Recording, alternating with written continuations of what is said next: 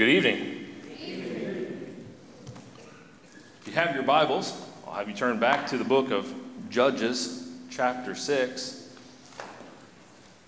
As you're turning there, once again, I am thankful for the privilege it is to be able to stand behind the pulpit and preach tonight. Um, I do have to behave myself a little bit better tonight because Pastor's here. Uh, so I can't make too many pastor jokes while, while he's here. Um, but I am thankful for the privilege to be able to preach tonight. Uh, once again, turning to Judges chapter 6, uh, I expressed last time, whenever I started this series, uh, I'm, not, I'm not a series preacher. Uh, I'm normally a straight to the point type of guy.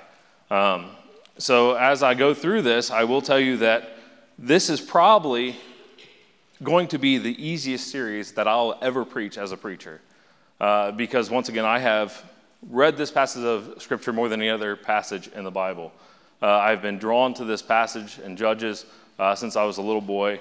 And uh, I would say that when it comes to heroes in the faith, when I look through Scripture, Gideon is on the top for me. Um, it's funny because I think I've unfortunately transposed that upon some of your kids uh, in my Sunday school class uh, this morning when I was teaching, and they were like, Are you preaching tonight? And I was like, Yeah. They're like, Gideon! And I'm like, Well, you know. Uh, so hopefully that becomes some of your children's hero in the faith too. But um, in Judges chapter 6, that's where we, we kind of uh, started and left off uh, last time I preached. Uh, I kind of want to do a little, a little short recap of what we talked about. I don't want to spend too much time on it because we've already talked about it. Um, but I'll do my best. I, am going to do my best to wrap up uh, my lesson in Gideon tonight. I will be honest, uh, I, I still won't be able to pull everything that I want to out of Scripture. Um, whenever you go in and you study the life of Gideon, there's so many applications we can pull from this man's life. Um, and we're going to do our best to pull what we can from scriptures this evening, but I'm going to be honest, we're not even going to get through the whole story of Gideon. Um, but last sermon, we had talked about what was going on in Israel in this time in history. Uh, and obviously, judging by the book that we're in, Judges, uh, we're in the era of Judges. And once again, uh, the judges, these were just uh, people that God had raised up uh, during this time in Israel uh, to bring them out of oppression, to lead and guide his people. And we also know that they were under the oppression and the affliction that they were in because of their own doing. Uh, they were under it because they didn't obey God in the first place. God had told them to go in, uh, drive everybody out, and they failed to do that.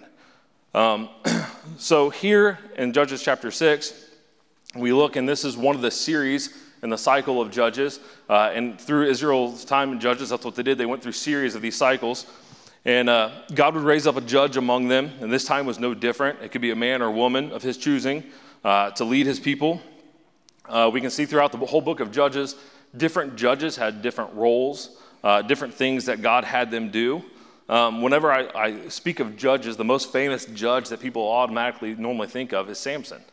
Uh, Samson was a man who was uh, blessed through God's power, through a Nazarite vow. He was super strong. Uh, when we talk about superheroes, you know, some of these young guys that are into superheroes still, some of these older guys are too, too too far past superheroes. Uh, but we think about these superheroes and all these movies and everything else. Um, you know, the Incredible Hulk, and this guy is super strong and everything else. Samson was actually super strong. Uh, we actually can read in, in, Scripture how Samson was able to lift up a city gate and carry it away from the city for miles. Um, this was a real story, this wasn't a fictional thing. Uh, I think it's important when we dive into Scripture, we understand that Scripture is honest, it's true, it's real, it's not made up. Um, so when we dive in and we see things like that, a lot of times our mind's like, well, there's no way that this really happened. But Samson was a real man, and he was blessed with the supernatural strength that God gave him. And of course, we've seen that Samson fell, and uh, the Lord was still able to use him. And then last time we, we were visiting the story of Gideon here, we see that Gideon was not that type of judge. Uh, Gideon did not have supernatural strength. Matter of fact, when we see Gideon first step on the scene, He's scared. He's hiding. He's confined himself into this little wine press and he's threshing wheat. And actually, as we studied in uh, chapter 6 there, uh, he refers to himself and he says that he is the least in his household. He's nothing but a poor boy from the tribe of Manasseh here. And he didn't think very highly of himself. And through the course of the last sermon, we also see that the angel of the Lord appeared to him. Uh, and I gave a really fancy word that literally just means uh, appearing of Jesus Christ uh, before he was incarnate, and that was a theophany. But we see a theophany here in Scripture, and Jesus appeared to Gideon. And I expressed why that was so important. Because if we go to the book of John, we see that Jesus was the one who created all things. And when this angel of the Lord appears unto Gideon, the first thing he does is he calls him a man of valor. While Gideon didn't see very much of himself, didn't think highly of himself, the Lord thought highly of him. The Lord seen already what he could do with Gideon in his life. And then we also seen that Gideon was able to go on and pass the first kind of challenge that God had given him. And the first challenge that God gives him after he's called him out as he says, I need you to go and I need you to destroy the, the idol that's on your father's property. I need you to go boldly and tear this down. So Gideon had to go and face kind of the folks in his hometown and his own family there. And we see at the end of that that even his own father comes out and defends his son. And Gideon's able to pass that first test. However, what we did not see in that first sermon was a man of valor. Nowhere in that first sermon did we see a man of valor. Actually, if you look at what he did when he goes to tear down the altar, he goes at night because he's still afraid. He was obedient, but with our human eyes, when we look at it, we don't really see a man of valor still. Tonight, my hope and prayer is that as we dive deeper into the life of Gideon, just a little bit deeper, that we will see how the Lord used him and he became a man of valor. And uh, tonight, as we get into this life of Gideon, I think you're going to see how the Lord takes a scared young man and he transforms him into a mighty warrior. Let's go to Lord in prayer. Dear Heavenly, most gracious Father God, I thank you once again for the privilege to be in your house this evening, Lord. I pray that you just keep me out of the way, allow your message to go forth, Lord. I thank you so much for the freedom that we have to be able to come here and worship you tonight, Lord. And uh, Lord, I just pray that hearts would be open and minds would be attentive, Lord, for what you'd have for them tonight, Lord. Uh, not for my glory, not for anybody's glory, but your own, Father. We love you. We thank you. In Jesus' name, amen. So last, last time I preached, uh, we kind of left off in verse 32 of chapter 6, and that's where we're going to jump right back into. Uh, so we'll start in verse 32. And it says, Therefore, on that day, he called him Jerubbaal saying, Let Baal plead against him because he hath thrown down his altar. So this is directly after Gideon had tore, tore down the altar there on, or, or the idol on his uh, father's property. And then in verse 33 it says, Then all the Midianites and the Amalekites and the children of the east were gathered together and went over and pitched in the valley of Jezreel. But the Spirit of the Lord came upon Gideon, and he blew a trumpet, and Abiezer was gathered unto him. And he sent messengers throughout Manasseh who also would gather after him. And he sent messengers unto Asher, and unto Zebulun, and to Naphtali, and they came to meet him. Once again, Gideon is just an ordinary man. Uh, there's nothing spectacular about him. We don't see any super uh, strength to Gideon or anything else. Um, but what we do see here, right off the bat, is that his name is changed. We see something is starting in Gideon's life. He goes by the name Jerubbaal, and later on it refers to him as this again. And the first thing I want to bring out, and it's not a major point or anything else, is there is a difference that begins to happen in Gideon's life. The first thing we see here is that the Spirit of the Lord came upon Gideon. Folks, if you're here tonight and you've accepted Christ into your life, the Spirit of God has come upon you. There should be a change in your life. There should be an instantaneous change. Now, it's not going to be dramatic for everybody. But there should be a change that takes place in your life. And it should begin the moment that you accept Christ into your life. Um, the, the old saying is, uh, let, let us catch him and God clean him up. And that, that's, that's really true because there's nothing that we can do to help a sinner change his life. It's all God working inside that person to change them. And for some folks, it'll be faster than others. Um, some people are farther in sin when they accept Christ than maybe you were. I know a lot of times we're quick to judge, well, why are they still doing this? Don't worry about that. Let the Lord work in them, let the Lord change them, and just keep praying for them. We see here that a change begins to take place in Gideon's life. Just like our identity is to be transformed, God starts working in Gideon's life and he begins to transform him. Gideon is no longer just an ordinary boy. He's no longer an ordinary man, but he's a man called by God. And we can embrace that truth and seek to understand not only this call in Gideon's life, but a call in our own life. When we accept Christ into our life, then we should begin to allow the Lord to work in our life and begin to change our own life so that we can understand God's calling in our life.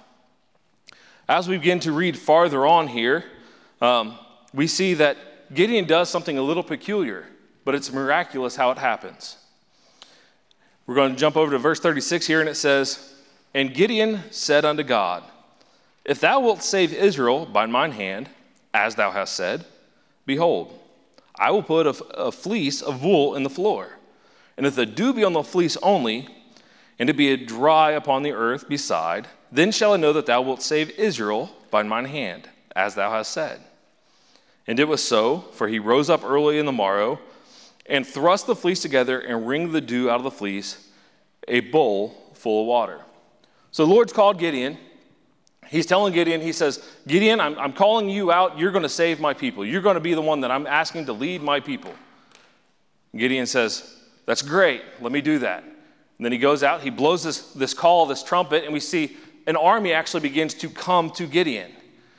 One of the greatest things that uh, we overlook sometimes is Gideon didn't really have to go too far to look for these people.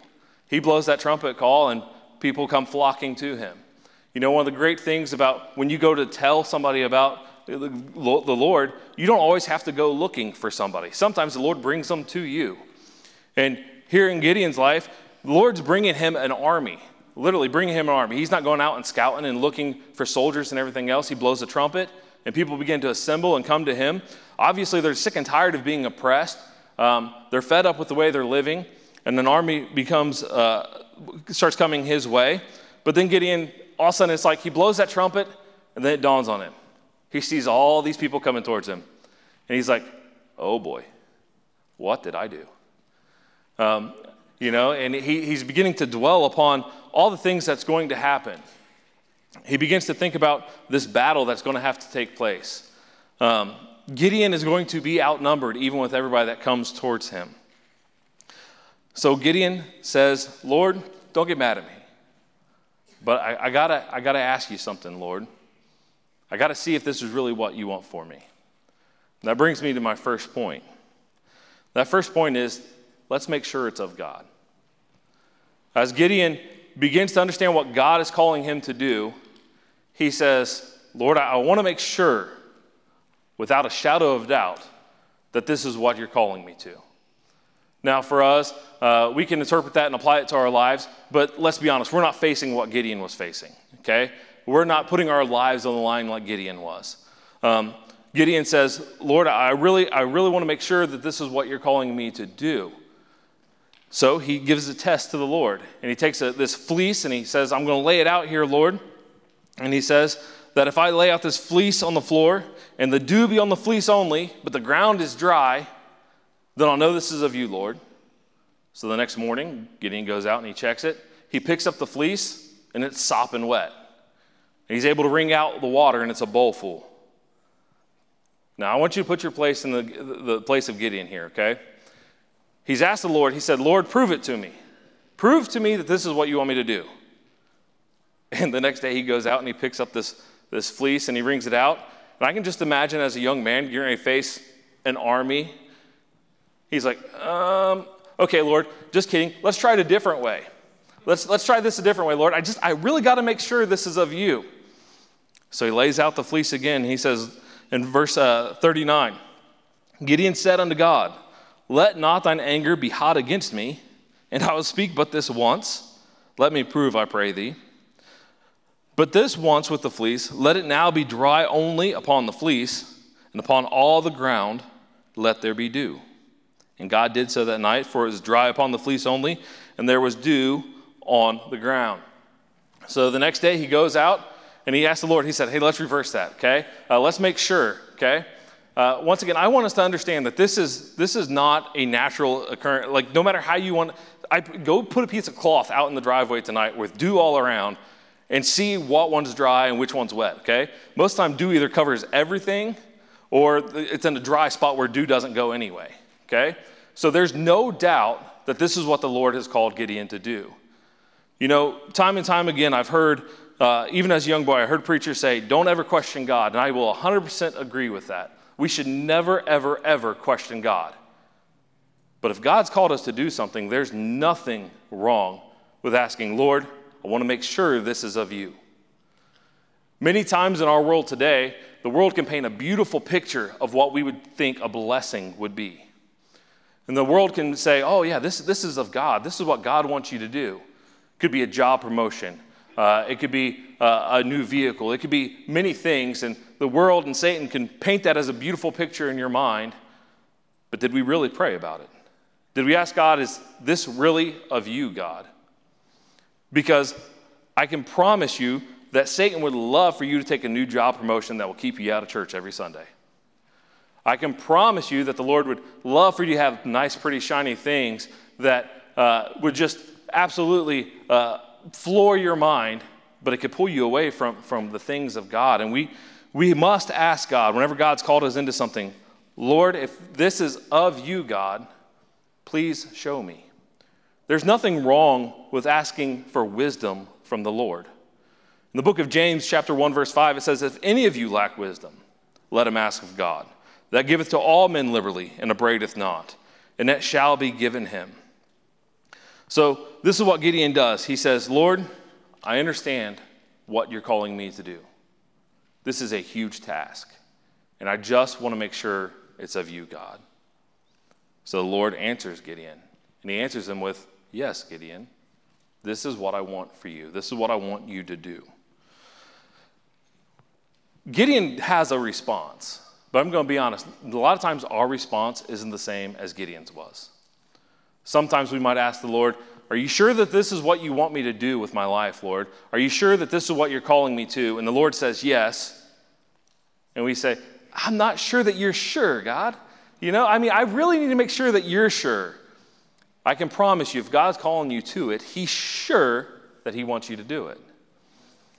Gideon answers with a wonderful reply.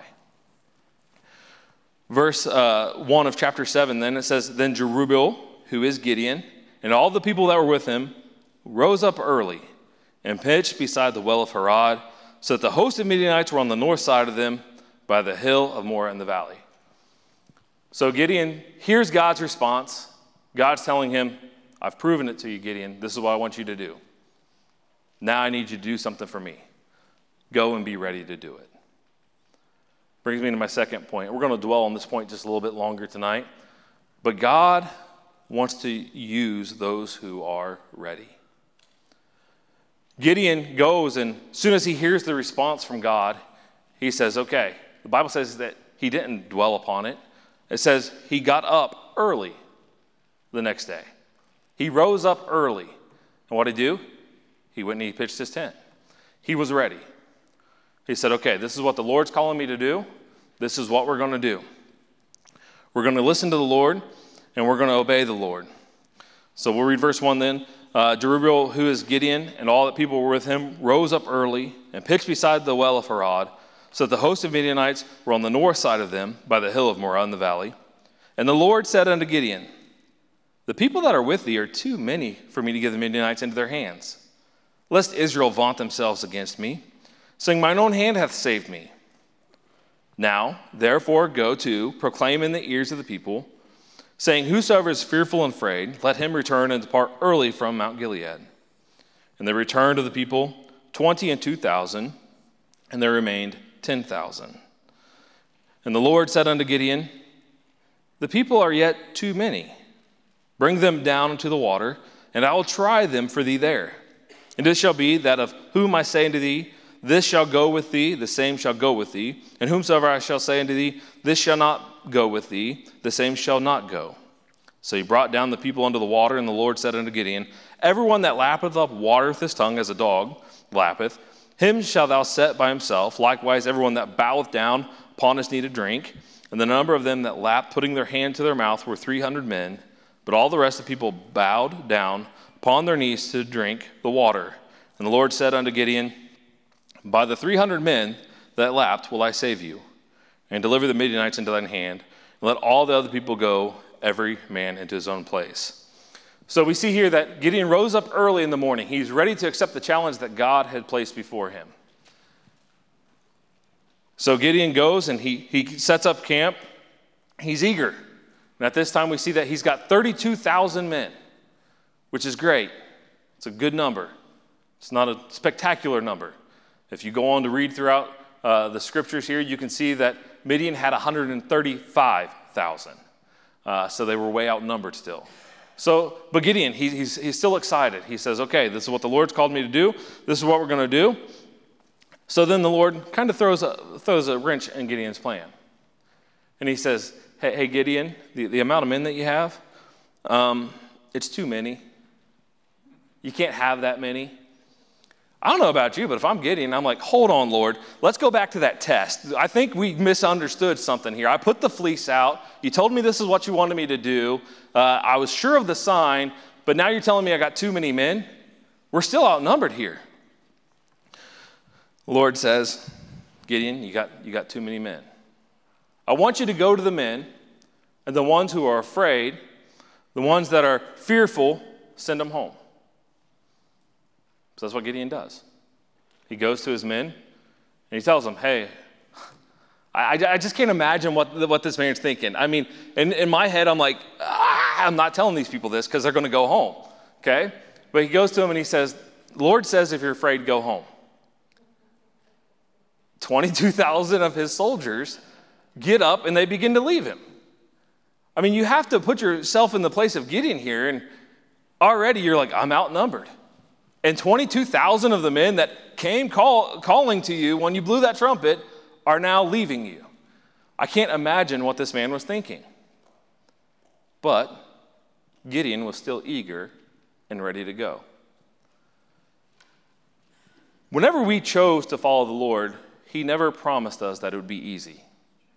He never promised us that we'd have everything all nice and hunky dory, and however you want to say that. He never promised that everything would just be uh, sunshines and rainbows. He never promised that. But he did promise he would never leave us or forsake us. He promised that he would be with us every step of the way. So Gideon, he's still poised, he's still ready, but 22,000 of his men leave. And I'm sure if, if, if I'm Gideon and I'm looking at this, I'm like, okay, Lord, uh, you know, I, it's okay, I got 10,000 men. Uh, we might be able to, you know, attack a small portion of the Midianites now. Uh, it's, in, it's in the Lord's hands. He's going he's to take care of this. I know he's going to take care of this. And the Lord looks at Gideon and he says, hey, hey, Gideon, you're doing great. You're doing exactly what I told you to do. This is great, Gideon. Uh, you got too many men. At this point, I'm like, okay, Lord, I'm losing my mind. I don't even know what's going on. Why, why are you telling me I got too many men? I've only got 10,000 men. They got 135,000 men. When the 22,000 men left, he's down to 10,000. He is now at a 14 to 1 odd. That means that every one of his men must kill 14 men without getting killed. And the Lord says, Too many. You got too many, Gideon. You got too many on your side. Take them down to the water, let them drink, and then the Lord says, I'll test them for you. I'll find out who needs to stay with you. So Gideon takes and he takes the men down to the water. And the Bible says that as he goes down to the water, uh, I, I think it's funny. So many times I overlooked this until I read a commentary on it. But as he takes these men down to the water, he says, Go ahead and drink. And the way that the Lord sorts them out, he says, All right, the ones that put their head down in the water and they lap up like a dog, send them home. But the ones who cup the water and bring it to their mouth, that's the ones I want you to keep. Now, if you know the story of Gideon, you know none of that really mattered. But I think it's interesting because the ones that were cupping their hands and bringing the water to their mouth, what were they able to do? They were able to watch around them. They were poised and they were ready. So many times we can overlook things in Scripture, but I think God does everything for a reason. And I think we can take this as a life lesson for ourselves that no matter what situation we're in, we need to be looking around, observing. Not just for our own sake, but maybe the Lord will bring somebody along in your life, and if you're not paying attention, you're going to overlook that opportunity. Not only that, but the Lord cautions us many times in Scripture that we're to be alert and ready. Just a couple references here. Uh, Matthew 24, verse 44, says, Therefore be ye also ready, for in such an hour as ye think, not the Son of Man cometh. 1 Peter 3:15, But sanctify the Lord in your hearts, and be ready always to give an answer to every man that asks you a reason of the hope that is in you with meekness and fear. Luke 12:40, Be ye therefore ready also, for the Son of Man cometh at an hour when ye think not. Proverbs 20, verse 4, and we don't think of this one as being ready, but it's every bit of being ready. The sluggard will not plow by the reason of cold, therefore shall he beg and harvest and have nothing. That means if you're lazy, you're not being ready. Watch therefore, for ye know not what hour the Lord doth come. Matthew 24, verse 42. And this one, of course, I think a lot of people have memorized, but I don't think we pay enough attention to it, is 1 Peter 5 8. Be sober, be vigilant, because your adversary, the devil, as a roaring lion, walketh about seeking whom he may devour. Now, this is talking about a physical battle that's about to happen. And the Lord chooses the men that are ready. They're at a ready poise. They're ready to, to look at the world around them and see what's going on. But the Lord also cautions us in Scripture that we are to be ready. We may not be fighting a physical battle. We may not be getting ready to go to war. We may not be outnumbered like that. But we are to be poised and ready for the opportunities that God brings in our life and to guard ourselves. Because Satan wants nothing more than to attack you to attack this church, to attack your family, to attack your home. And the Bible tells us to be sober, be vigilant, be watching. We need to be, just like these men were ready for battle, we need to be ready for the spiritual battles that are going to come our way. God tells Gideon, hey, Gideon, the guys that brought their hand up, those are the guys I want. I wonder how many of us, if the Lord was to look at us tonight in our spiritual poise and our spiritual posture, would God say, that's the one I want? because they're ready. They're looking about. They're trying to see what they can do. They're trying to make sure that the enemy is not attacking their home. They're trying to make sure that the enemy is not invading their church, not invading their own spiritual well being. Because I'm gonna be honest, as I studied this, this lesson out, it broke my heart because I know that there's times in my own personal life that if the Lord was to say that to me, I would not be the one poised and ready. This is something we must evaluate as Christians. If we love the Lord, we must be poised and ready. We must be ready to face whatever battle comes our way.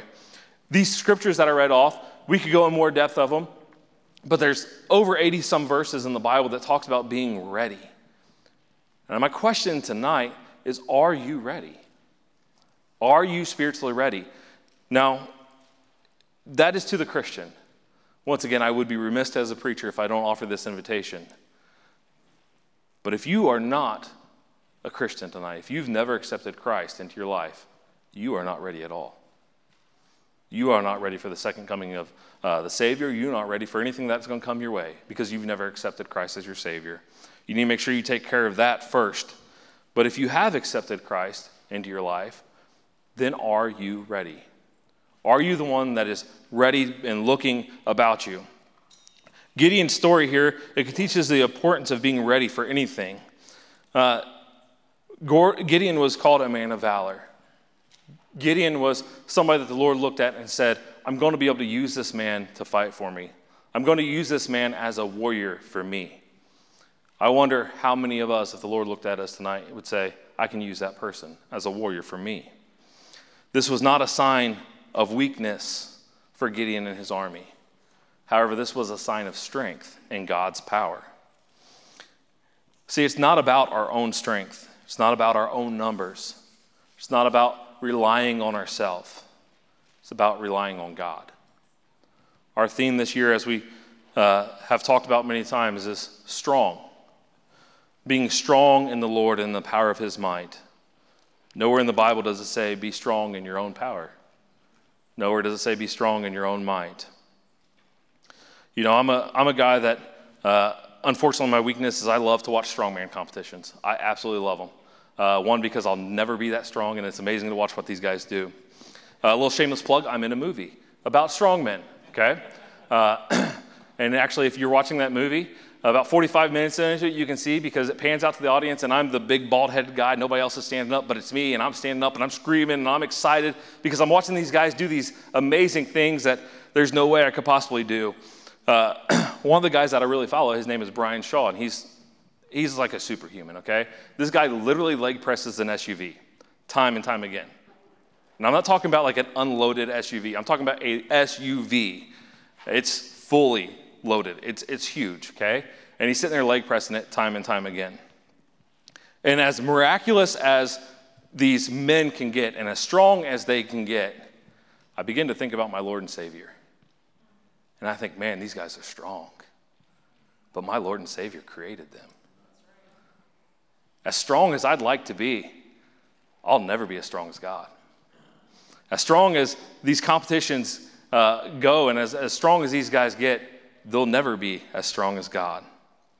And there are times in our life when our strength is just not enough. I'll go a step farther and say this there's nothing done in this life without the strength of God. Nothing. If you're here in this building tonight, you got here because it was the strength of God that allowed you to be here. If you're in that chair tonight and you're breathing, it's because the Lord is allowing you to breathe. If you're here tonight and you're alive, I hope you're alive still, it's because the Lord gave you life. There's nothing that we can do to compare to the strength that the Lord has. When we were little, we always sang that song, He's got the whole world in His hands. Uh, I'm not going to sing it, I promise, okay? but we sing that song, He's got the whole world in His hands. And God literally has all of existence in the palm of His hands. And it's because He has all of existence in the palm of His hands. He can look at any one of us and say, I want you to be ready because it's not your strength that I'm counting on. It's my strength through you that I'm counting on. So, whenever the Lord's called you into something, the one thing that we have to understand is when He's calling you, it's not because He says, Oh, that's a strong person, I can count on them. It's because He says, I see something in that person that I can use. I can get through them and use them as a vessel for me. We need to take a look at our life and we need to really ask are we being a vessel for God to use? Just like our, our, our, theme is. Are we being strong in the Lord in the power of His might? Or are we relying on our own might? The Lord doesn't want to use us for our glory, the Lord wants to use us for His glory. And it's because of that, I'm going to come to my last point this evening. We need to realize that God is on our side. As we continue to read here, verse 9, and it came to pass the same night that the Lord said unto him, Arise, get thee down into the host, for I have delivered it into thine hand. But if thou fear to go down, go thou with Phurah, thy servant, down to the host, and thou shalt hear what they say, and afterward shall thine hands be strengthened to go down into the host. Then went he down with Phurah his servant unto the outside of the armed men that were in the host. And the Midianites and the Amalekites and all the children that, of the east that lay along the valley like grasshoppers for multitude, and their camels were without number, as the sand by the seaside for multitude.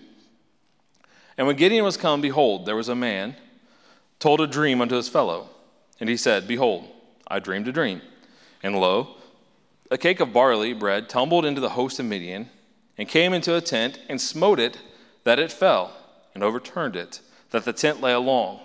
And his fellow answered and said, This is nothing else save the sword of Gideon, the son of Joash, a man of Israel. For into his hand hath God delivered Midian and all the host. So Gideon, he's down to 300 men at this point. He's outnumbered once again, 450 to 1. This isn't a tough odd. This isn't betting against the odds. This is an impossible odd. This would literally mean that every Israelite man that Gideon has has to go in and kill 450 Midianite soldiers without getting killed himself.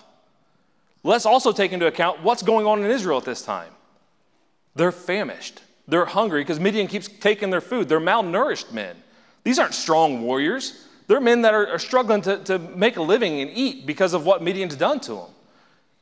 And Gideon's looking at this, and I'm sure in his mind, he's got all kinds of doubt and fear. I know he was afraid because the Bible says that if you're afraid, take Phurah with you.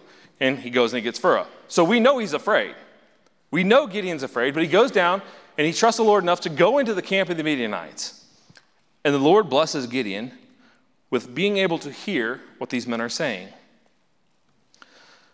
If we put ourselves in Gideon's place, we would, of course, have doubt and fear. But Gideon goes down. He grabs this servant named Phurah, and they go into this Midianite camp, and they tell of this dream. And this dream is a simple dream. It's about a barley bread that's tumbling into the host of Midian, and it smote it when it fell. And then they say, you know what, this, this is a dream of interpretation that Midian's going to fall to the sword of Gideon.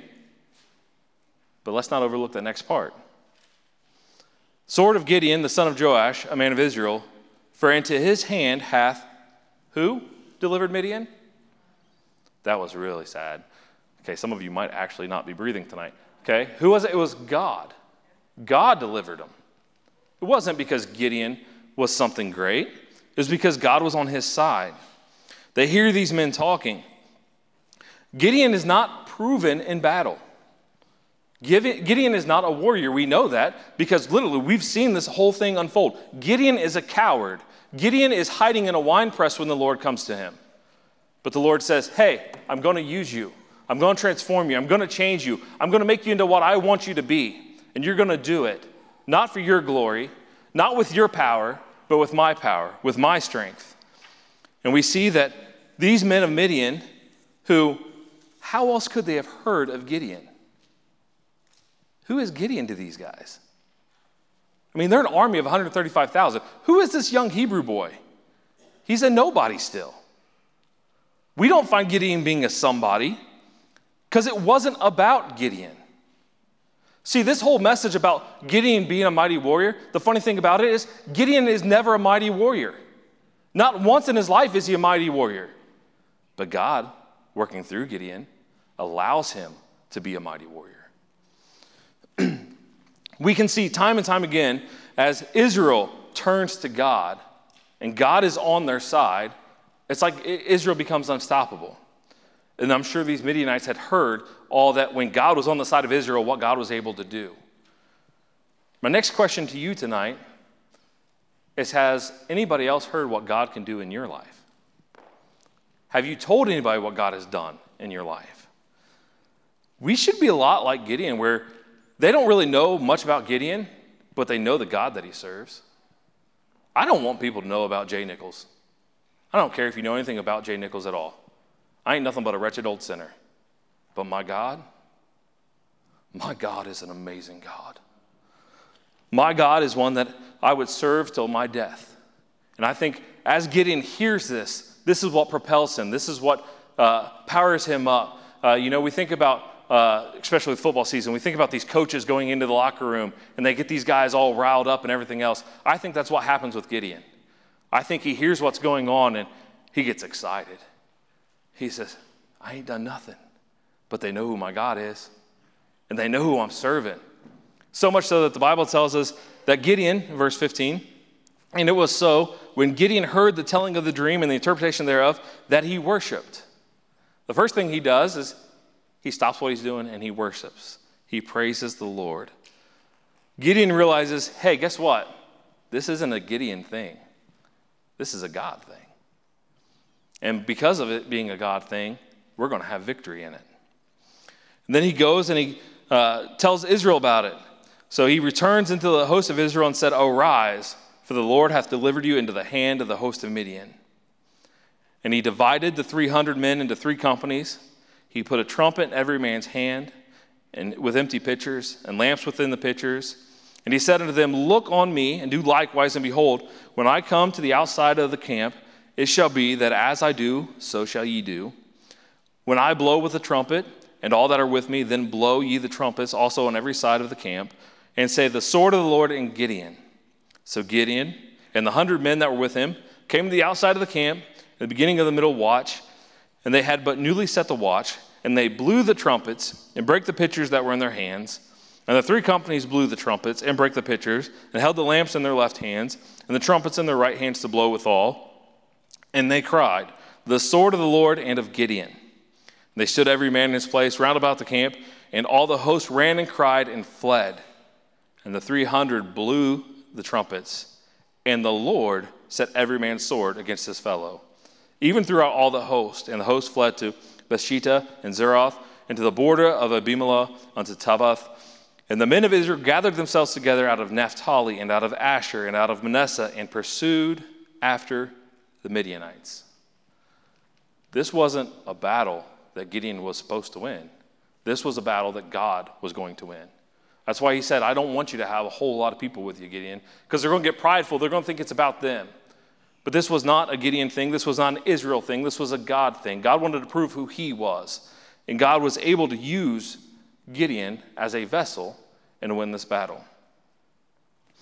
I can still remember uh, as I was going through discipleship, uh, and I was with Pastor and Jackie, and uh, honestly, when I was 15, I felt like the Lord was calling me to preach. And I did everything I could to get away from that. I ran, I got away from the Lord as hard as I could. And then I go through discipleship, and I'd already rededicated my life to the Lord, and I started serving the Lord. And I can remember sitting there and sitting in, I think it was his, uh, right beside his kitchen, wherever that room was. Uh, and as we're talking and everything else, I can remember asking him at the end of discipleship one day, I said, How'd you know the Lord wanted you to preach? And then Pastor answered me with a question. Uh, you got to learn that's what our pastor does. Uh, you know, he, he, like, he doesn't like to give a straight answer. Uh, so he asked me a question. And I thought about it for a while. And the next time we came to discipleship, and uh, I can remember we got through discipleship, and I asked him, like, so, so seriously, how did you know that the Lord wanted you to preach? He asked me another question. And I'm like, man, this guy's driving me nuts. so then we went through discipleship, and it was the third time that we went in there. And at the end of discipleship, I asked him, I said, How did you know that the Lord wanted you to preach? And he looked at me and said, When do you need to preach? And it dawned on me at that time that I had never surrendered my whole unto the Lord. I wanted to serve the Lord. I was scared to death to serve the Lord. I looked at my past. I looked at where I was in my life, and I'm not, I'm not a Bible scholar. How's the Lord going to use me to preach? If people know my past, how are they going to look at the sin that I had in my life and respect me as a preacher. But it dawned on me that it's not me. It's not a me thing. I'll stand before you today and tell you I'm nothing but a sinner still. But this book, this is the Word of God. A God who loves you, a God who died for you, and He wants to use you. He wants to take you and make you a vessel for Him. Every one of us in this room tonight could be a mighty warrior for God. But the first step is stepping out of your comfort zone, stepping out in faith and saying, Lord, I know it's not a me thing. It has to be a you thing. As a scared little boy, I was never going to talk to nobody. I'm going to tell you still to this day, I don't like standing in front of people and talking. Little kids, I don't mind because I'm on the same brain length as them. You know, halfway into the lesson, like, can we play a game? I'm like, yeah, let's play a game. You know? it, it's not natural for me to want to stand in front of people, but it's not a me thing, it's a God thing. And God wants to use each and every one of us in a different way. I don't know the Lord's calling upon your life. I don't know what the Lord's telling you to step out and do. But I can tell you this if the Lord's telling you to step out and do it, there's no reason not to. Because He said, I will be with you. Because I've called you out to it, I'm going to be there right beside you, and you're going to have my strength to do it. Gideon didn't have to lift a finger to fight these guys. He goes with his army of 300, if you can even call that an army. And they go out there and literally they blow a trumpet, they break a pot, and they scream. I'm going to tell you, most military people are going to tell you that's not a good battle plan. But God says it's my battle plan and it's going to work because I'm God. I don't know what the Lord's called you to. And you may say, well, that's not really what, what I do. That's not really where I feel comfortable at. Doesn't matter. It's not about how you feel comfortable, it's about what God's called you to. It's what God wants you to do for Him. And we can all be mighty warriors like Gideon. But we have to first step out in faith to do so. Here in a minute, I'm going to have everybody bow their head and I'll ask the piano player to come and I'll have Pastor lead the altar call. This isn't the end of Gideon. And as great as a battle plan as this was, and it worked out for God, I also want you to understand if you read on, Gideon falls as a man. Gideon does fail as a man, despite this victory. And I don't want Aaron not saying this tonight. Maybe you started out in the course and you said, I'm doing everything I can for the Lord. I'm letting the Lord use me, and I'm going to rely on the power of His might. But then you stepped out and you failed. I encourage you, go on and read more about the life of Gideon because you can see that he still failed. We're all human, we all fail, but God is still there to pick up the pieces. Let's bow our heads in prayer. Dear Heavenly, most gracious Father God, I do thank you once again, Lord, for the ability to open your word, Lord, tonight, and the freedom that we have to do so. I pray tonight, Lord, that you just be hearts and minds, that the message went forth as it was intended, Lord, and that you would work in people's lives tonight, Lord. We love you. We thank you. In Jesus' name. I wonder with our heads bowed and our eyes closed, maybe tonight God's spoken to your heart about something. So often, God's trying to work in our life, but we just we're too afraid. We're not willing to step out by faith and trust Him and be obedient to what He wants for us. We say we want to see God do things in our life. We want to see great victories, but yet we're not willing to step out in faith. We're not willing to trust Him. If we truly want God to use us, we've got to be willing to step out like Gideon and recognize we may not be much of anything, but with God being with us, He can, he can make us into what He wants us to be. He can make us into that mighty warrior that He wants us to be. I wonder tonight, with our heads bowed and our eyes closed, we're just going to stand quietly this evening, and the piano's just going to begin to play softly. But tonight,